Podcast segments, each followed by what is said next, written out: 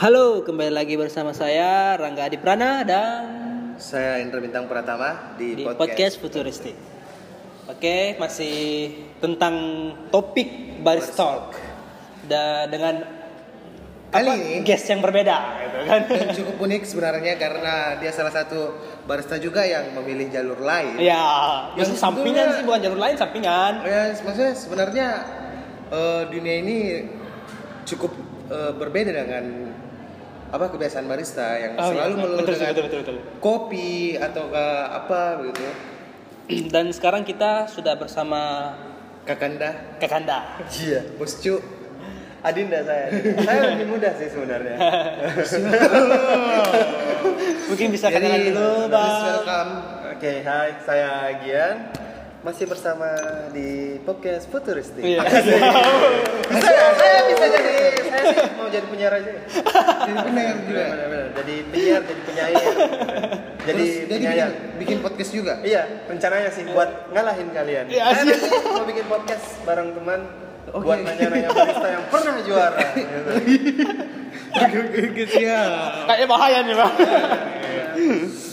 Jadi KGN itu barista juga, dan kemarin ya salah satu barista Makassar yang sebenarnya harus diperhitungkan. Diperhitungkan karena dia salah satu partisipan juga di Indonesia Coffee Event tingkat nasional. Dan kemarin saya volunteer kemarin. Iya benar, saya volunteer kok. Jadi kemarin waktu ikut Indonesia Coffee Event 2019 saya volunteer. Bukan 2019. Saya volunteer, kebetulan Makassar tuan rumah, saya jelasin ya. Makassar tuan rumah, jadi saya jadi volunteer 2019. Bukan yang itu, Bos Jo. Yang mana? 2018 di Surabaya. Iya, di Surabaya. Itu sampai kenapa? Sampai peringkat berapa? Apanya? Iya, di pertandingannya lah. Jawabnya kan ntar dikirain pendekar. Bukan lah, ini sebenarnya bukan pendekar, tapi pencapaian dari Kakanda juga. Oh, siap. Itu dan semua itu harus tahu. Barista Makassar tuh keren-keren juga. Dan mungkin bisa juga sih sebagai bahan untuk bagaimana bisa capai di titik seperti itu. Apa persiapannya gitu kan. Wah. Ini kok pertanyaannya jadi lain ya kan. Kita mau bahas apa gitu. Pertanyaannya gimana ya. Ya 2018 saya di Surabaya. Alhamdulillah bisa masuk di top 6 gitu. Top 6. Tapi saya kemarin ingat yang based on track ya. Kenapa? Based on track. Soundtrack. Kenapa soundtracknya? Soundtrack waktu nampil kan ada musiknya. Iya. Backsound. Oh, backsound. Bukan soundtrack, bro. Backsound. Itu bukan lagu belakang maksudnya. Itu dapat top katanya. Enggak, nilai tertinggi. Ini bukan nilai tertinggi backsound, cuma dapat notice aja dari salah satu juri kalau dia suka backsoundnya gitu. Nice. Apa sih? Lupa gitu. Pokoknya kayak ya semacam itu, nice instrument body, it's time to kayak ini. Dia suka sama backsoundnya dia. Bukan sebenarnya sih saya nggak pakai musik, saya pakai nasyid biar orang tahu kalau di perkopian itu kita harus tetap ingat Tuhan Allah gitu. Allah Subhanahu wa Ta'ala. Itu nasyid ya benar. Saya pakai nasyid tapi. Oke. Terus kita sebenarnya mau bahas bisnisnya Kagian. Bisnisnya tapi sebelum kita masuk ke bisnis mungkin kita bahas dulu tentang profilnya Kagian. Itu tadi profil. Ya enggak, maksudnya begini, saya ada satu pertanyaan nih yang baru melintas di kepala saya. Boleh. Itu sebelum jadi barista, Bang, itu pekerjaan awalnya itu apa? Saya fotografer. Saya suka motret waktu itu sebelum jadi fotografer. Okay. Sebelum jadi barista. Ya. Jadi fotografer juga. Waktu ya. Tahun berapa ya? Di jalan maksudnya. Tapi Kagian sudah jadi barista sudah berapa lama? Oh iya, barista. Berapa lama? Lupa. 2015. 2015 sekitar 4 tahun. Ya. Segituan sekitar 4 tahun. 2015. Ya. 2015. Baru kan masih bocah. Iya. Yeah. Jadi sebenarnya KGN ini itu punya bisnis lain. Bisnis, bukan bisnis. Sahabat. Sampingan. Ini bisnis atau hobi? Ya, hobi yang bisa jadi cuan. Kenapa enggak kan? Oke. Oh, enggak. Ya, cuan yang bisa jadi hobi gitu. Cuan yang bisa jadi hobi. Ya, artinya bisnis juga. Ya benar. Saya hobi mengumpulkan uang gitu. Oke. Semua orang sih ya, namanya Plants and Care, yeah. Tanaman dan peduli. Tanaman bahasa Indonesia. Yeah. Itu maksudnya Plants and Care itu jadi orang-orang yang bisa beli tanaman sekaligus dirawat kan gitu. Ya, orang bisa beli tanaman, terus saya bisa merawat orang yang beli tanaman. Orangnya? Keren ya? Wah, keren ya? Keren ya? Saya nggak ngerawat tanamannya, saya ngerawat orang yang beli tanamannya. Belum ada kan yang kayak gitu? Jadi kalau saya beli, saya bisa dirawat kan? Dirawat sama orang lain aja. Sekacau gitu loh. Tapi yang namanya tanaman ya sekira cukup jauh dengan barista, maksudnya kenapa tidak memilih bisnis yang mungkin jualan tools kopi atau green bean mungkin atau roasting sendiri atau apa gitu. Kenapa malah memilih membuat tanaman? Sebenarnya sih kalau masalah kenapa nggak jualan yang berhubungan sama kopi, di perusahaan tempat saya bekerja sendiri itu ada salah satu rules, kita nggak boleh jualan apapun yang berbau kopi gitu. Nah, gitu. Bahan kayak bahan roasted bean sama alat kopi gitu. Oh. Makanya saya pilih ke tanaman. Di Makassar belum ada barista yang jual tanaman. Tapi kenapa? Maksudnya KGN ini kan pemuda-pemuda ya. Iya kan? Pemuda revolusioner sebenarnya karena benar. Iya, karena anak muda itu sekarang di mana rata-rata mau jadi YouTuber atau apa gitu. Iya, kan? Dan dia yang memilih untuk menjadi apa? Businessman untuk jualan tanaman. Jualan tanaman. Apakah ada pengaruhnya karena tentang bumi ini yang mungkin sudah cukup tua? Ya, sebenarnya sih salah satunya seperti itu.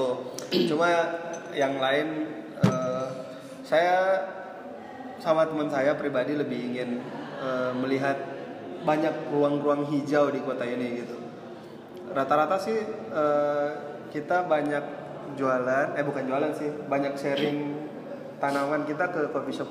Jadi kita mau orang-orang yang nongkrong di coffee shop atau dimanapun itu tetap melihat sudut-sudut yang berwarna hijau gitu. Banyak apa ya?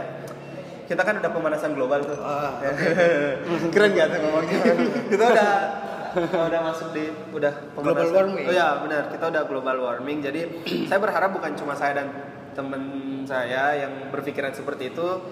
Saya maunya generasi sekarang juga harus berpikiran tentang bagaimana caranya kita menghijaukan bumi ini. Oke. Jadi generasi sekarang maunya KGN nih. Terserah kamu mau jadi YouTuber, mau jadi apa, tapi harus cinta go green juga. Cinta go green. Maksudnya salah ucap. Oh iya, saya bilang cinta tanaman atau cinta bumi. Ya kalau kita nggak bisa menjaga, jangan merusak lah. Iya. Okay. Kalau kita bisa merusak ya beli tanamannya. Dibeliin sendiri. Ya beli. Kalau nggak bisa memperbaiki bisa beli. Kan gampang. Ya dan sekarang kayaknya sudah banyak juga coffee shop yang bermain-main tanaman ya. Bukan bermain-main tanaman sih sebenarnya coffee shop. Itu cuma sebagai hiasan atau bentuk? Ya bentuk selain sebagai penyejuk mata, itu ya salah satu bentuk mereka mendukung mendukung kalau go green, mendukung go green. Jadi coffee shop sekarang itu coffee shop go green. Semakin kesini tuh coffee shop harus go green cuy. Ya benar. Enggak sih, mungkin ini sebagai bentuk apa? Kepedulian. Ya kepedulian bahwa kita save planet Earth gitu kan. Save planet Earth. Asia. Planet Earth. Tapi tolong tidak mengucapkan Asia di sini. Oh iya. Ini bukan itu benar. Nanti kena copyright. Jangan. Ya benar. Tapi sebenarnya kalau ya memang sekarang konsep tuh sudah banyak main-main bunga-bunga juga, main tanaman-tanaman hias gitu. Ya. Tapi sebenarnya yang saya mau pertanyakan seberapa besar pengaruh apakah ada nilai jual tersendiri juga kepada customer coffee shop itu atau cuma sekedar riasan? Sebenarnya sih hampir semua orang ya kayaknya deh. Kalau ngelihat sesuatu yang hijau tuh jadi kembali fresh. Gitu. Iya enggak? Iya. Iya kan? Kalau ngelihat sesuatu yang hijau gitu. Uh-huh. Misalnya tapi kalau hijau juga tapi kalau ribut enggak asik kayaknya. Ya enggak juga sih. Gimana ya? Buktinya di sini kan di depan ada hijau-hijau tetap bikin segar gitu. Green spot itu bikin orang lebih nyaman. Green spot. Ya. Jadi sebenarnya ada nilai jualnya juga ya. Iya. Shop-shopnya itu. Jadi apa ya? Selain sebagai decoration, sebagai dekorasi, dia juga sebagai apa ya? Jadi tanaman itu sebenarnya bisa membantu untuk memfilter udara, filterisasi udara ya. Ada beberapa jenis tanaman indoor yang bisa memfilterisasi udara gitu. Jadi misalnya kalau di smoking room gitu, di salah satu coffee shop ada smoking room, di situ ada tanaman misalnya jenis Sansevieria ataupun sirih gading. Ini jenisnya kan tahu. Ada beberapa tanaman yang sering kita temukan di coffee shop yang ada smoking area. Mereka itu bisa memfilterisasi udara gitu. Jadi misalnya asap rokok bisa difilterisasi sama tanaman. Oh begitu. Iya benar. Makanya tanaman sangat penting di area terbuka sebagai filter udara secara alami. Kalau area tertutup? Area tertutup juga bisa. Jadi kalau di kayak kamar tidur mungkin. Jadi kan sekarang lagi ngetrend tuh indoor plant gitu. Jadi tanaman-tanaman yang di dalam ruangan. Sekarang yang seperti Monstera, tahu Monstera kan? Monstera. Itu yang itu. Agak lubang. Ya, lubang-lubang gitu. Tapi kadang saya lihat apakah tanaman itu enggak butuh sinar matahari? Tetap. Jadi mereka bisa bertahan di dalam ruangan berapa lama, tetapi tetap harus keluar juga, harus kena sinar matahari. Oh jadi ada waktu mereka mungkin sepekan di dalam ruangan, 2 hari di luar, di rolling. Oh gitu ya. Okay.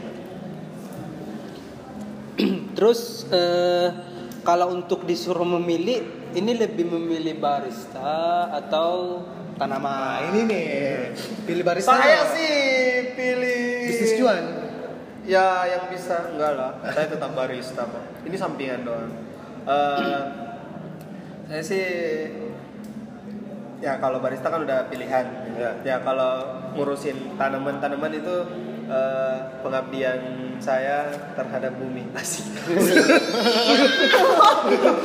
Pengabdian saya terhadap terhadap bumi yang telah memberikan saya tempat untuk hidup, untuk bercocok tanah. Siap. Bukan malah enggak ini ya sebenarnya sih kemarin ya biar para pemuda juga melek tentang betapa pentingnya tanaman, betapa pentingnya lingkungan hijau di sekitar hutan gitu. Kondisi bumi. Begini, kemarin tuh ada yang viral juga tentang seksi killer. Itu tanggapan kagian bagaimana? Itu kan ada hubungannya juga dengan merusak bumi. Ya, memang sih.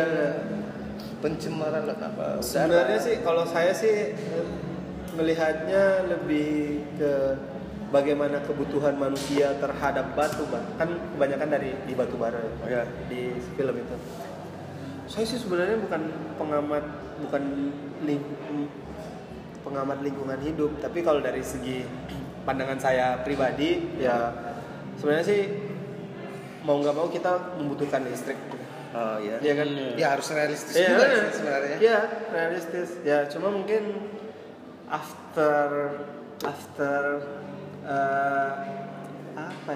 setelah dikelolanya tambang itu harusnya pengusaha tetap menghijaukannya kembali. Emang di undang-undang ada sih? Ya, tetap memperhatikan. Ya, nah, jadi sebenarnya lebih ke aturannya saja. Ya, Pemda harus lebih memperhatikan itu. Gitu. Mereka kan salah satu penyebab pencemaran udara. Iya, pencemaran udara. Terus angka kematian juga banyak. Iya, diungkap juga di sana. Nah, tentang adanya apa? Lubang-lubang hasil bekas hasil galian, ya? Iya pak. Aduh, ya Allah. Tapi yang saya mau pertanyakan nih, kagian ini anak muda. Apa? Anak muda kan. Ya, terus? Iya masih muda masih. Dengar dulu. Gini. Perbedaan kenapa? Maksudnya Plants and Care ini atau kagian sendiri apa bedanya dengan penjual-penjual tanaman yang lain? Terus kita ada di pinggir jalan atau yang mana bedanya? Mungkin kita lebih ke after sales gitu. Jadi setelah teman-teman beli tanaman di Plants and Care, kita bisa bantu untuk merawat mungkin atau ya namanya care ya kita peduli. Namanya enggak. Makanya Plants and Care ya benar. Karena kita peduli itu. Jadi enggak sekedar membeli, after sales-nya kita juga harus bantu merawat tanaman. Kalau bisa mereka juga memperbanyak tanamannya dengan cara dikembangbiakan, bukan cuma beli doang gitu. Jadi bisa sharing bagaimana cara merawat tanaman. Itu masuk. Kalau misalnya saya mau ikut kayak belajar tanaman harus belajar biologi juga kan? Iya dong. Harus belajar di susah banget nama-namanya itu. Gampang belajar di susah. Google menyiapkan segalanya, tenang saja. Saya juga belajar. Saya tidak belajar biologi. Karena istilah-istilahnya itu kayak ya emang awalnya saya emang susah, tapi lama-kelamaan juga ngerti kok. Oke. Terus harga-harganya nih. Aduh. Kalau untuk apa? Tapi ini bukan namanya biasanya orang-orang yang maksudnya peduli tentang lingkungan hidup itu tidak memandang sesuatu hal atau jualan itu sebagai sektor kapitalis. Ya bagaimana sendiri dengan kagian? Ya, maksudnya gimana sih mas? Maksudnya beberapa orang yang peduli tentang yang kayak lingkungan hidup seperti kagian ini itu kebanyakan saya lihat menolak jualan-jualannya yang kayak sebagai sektor kapitalis mungkin atau ini tidak ada kapitalisnya kan? Enggak kapitalis sih, cuma jualan sombong aja. Kapitalis sih enggak, jualannya sombong. Ya. Jadi harganya berapa? Mau beli harga segini kalau nggak mau ya udah nggak usah nawar, nggak ada tawar. Tapi ya harganya berapaan? Ya terus sekian. Atus berapa? Gitu. Langsung DM aja ya. Ya benar, kalau tahu harga bisa di DM pak. Ya, sama stok tanaman bisa DM juga. Jadi itu kayak sistem perawatannya itu kayak bagaimana? Perawatan namanya? Setelah beli, sistem perawatannya mungkin seminggu sekali mungkin. Enggak sih, enggak harus seminggu sekali sana. Tergantung permintaan dari customer aja. Kalau emang butuh dirawat atau tanamannya butuh diperhatiin atau customernya butuh diperhatiin ya kita ke sana. Oh, jadi lebih ke ini juga sebagai konsultan tanaman bukan ya benar sih kita sih lebih ke indoor design plan jadi kita bantu ngedesain tanaman apa aja yang cocok di dalam ruangan itu. Nah kan kalau tanaman indoor nggak sembarangan. Oh begitu ya bukan konsultan ya benar juga sih konsultan juga tanaman tapi bukan customernya kan harus bertanya dulu ini bagusnya kayak gitu. Jadi kita lebih ke indoor plant design gitu. Tanaman apa yang cocok di dalam ruangan? Jadi yang kalau misalnya ada yang mau nanya tentang Plants and Care ini bisa cek Instagramnya langsung. Boleh. DM di sana? Di mana? Instagram. Iya. Di mana? Di Instagram mana ya? Di Instagram kan banyak. Nama Instagramnya apa? Nama Instagramnya Plants and Care. DM follow terus DM ke situ. DM langsung. Siapa tahu ada yang berminat? @Plants and Care tanaman dan pedulian. Oke. Mungkin sampai di sini dulu. Saya Rangga Adiprana dan saya Indra Bintang Pratama. Saya siapa? Saya Gian Palasuang. Saya siapa? Saya di mana? Boleh bertanya enggak ini? Saya mau nanya dong. Apa? Apa itu? Boleh nanya enggak? Jangan yang ini tapi. Saya mau nanya dong. Boleh enggak? Apa sih lo? Lo ngapain? Ini kan sesama barista nih katanya Bang Indra ini udah berprestasi banget ya katanya ya? Tidak lah. Katanya udah pernah juara beberapa kali di kompetisi ya katanya. Tidak lah Pak. Maksudnya tiga kompetisi yang berbeda loh katanya. Ternyata selain di podcast Futuristik, Mas Indra ini juga seorang juara. 3 kali juara di turnamen yang berbeda. Di kompetisi yang berbeda. Mantap enggak? Tidak. Kurang keren apa lagi? Oke, see you.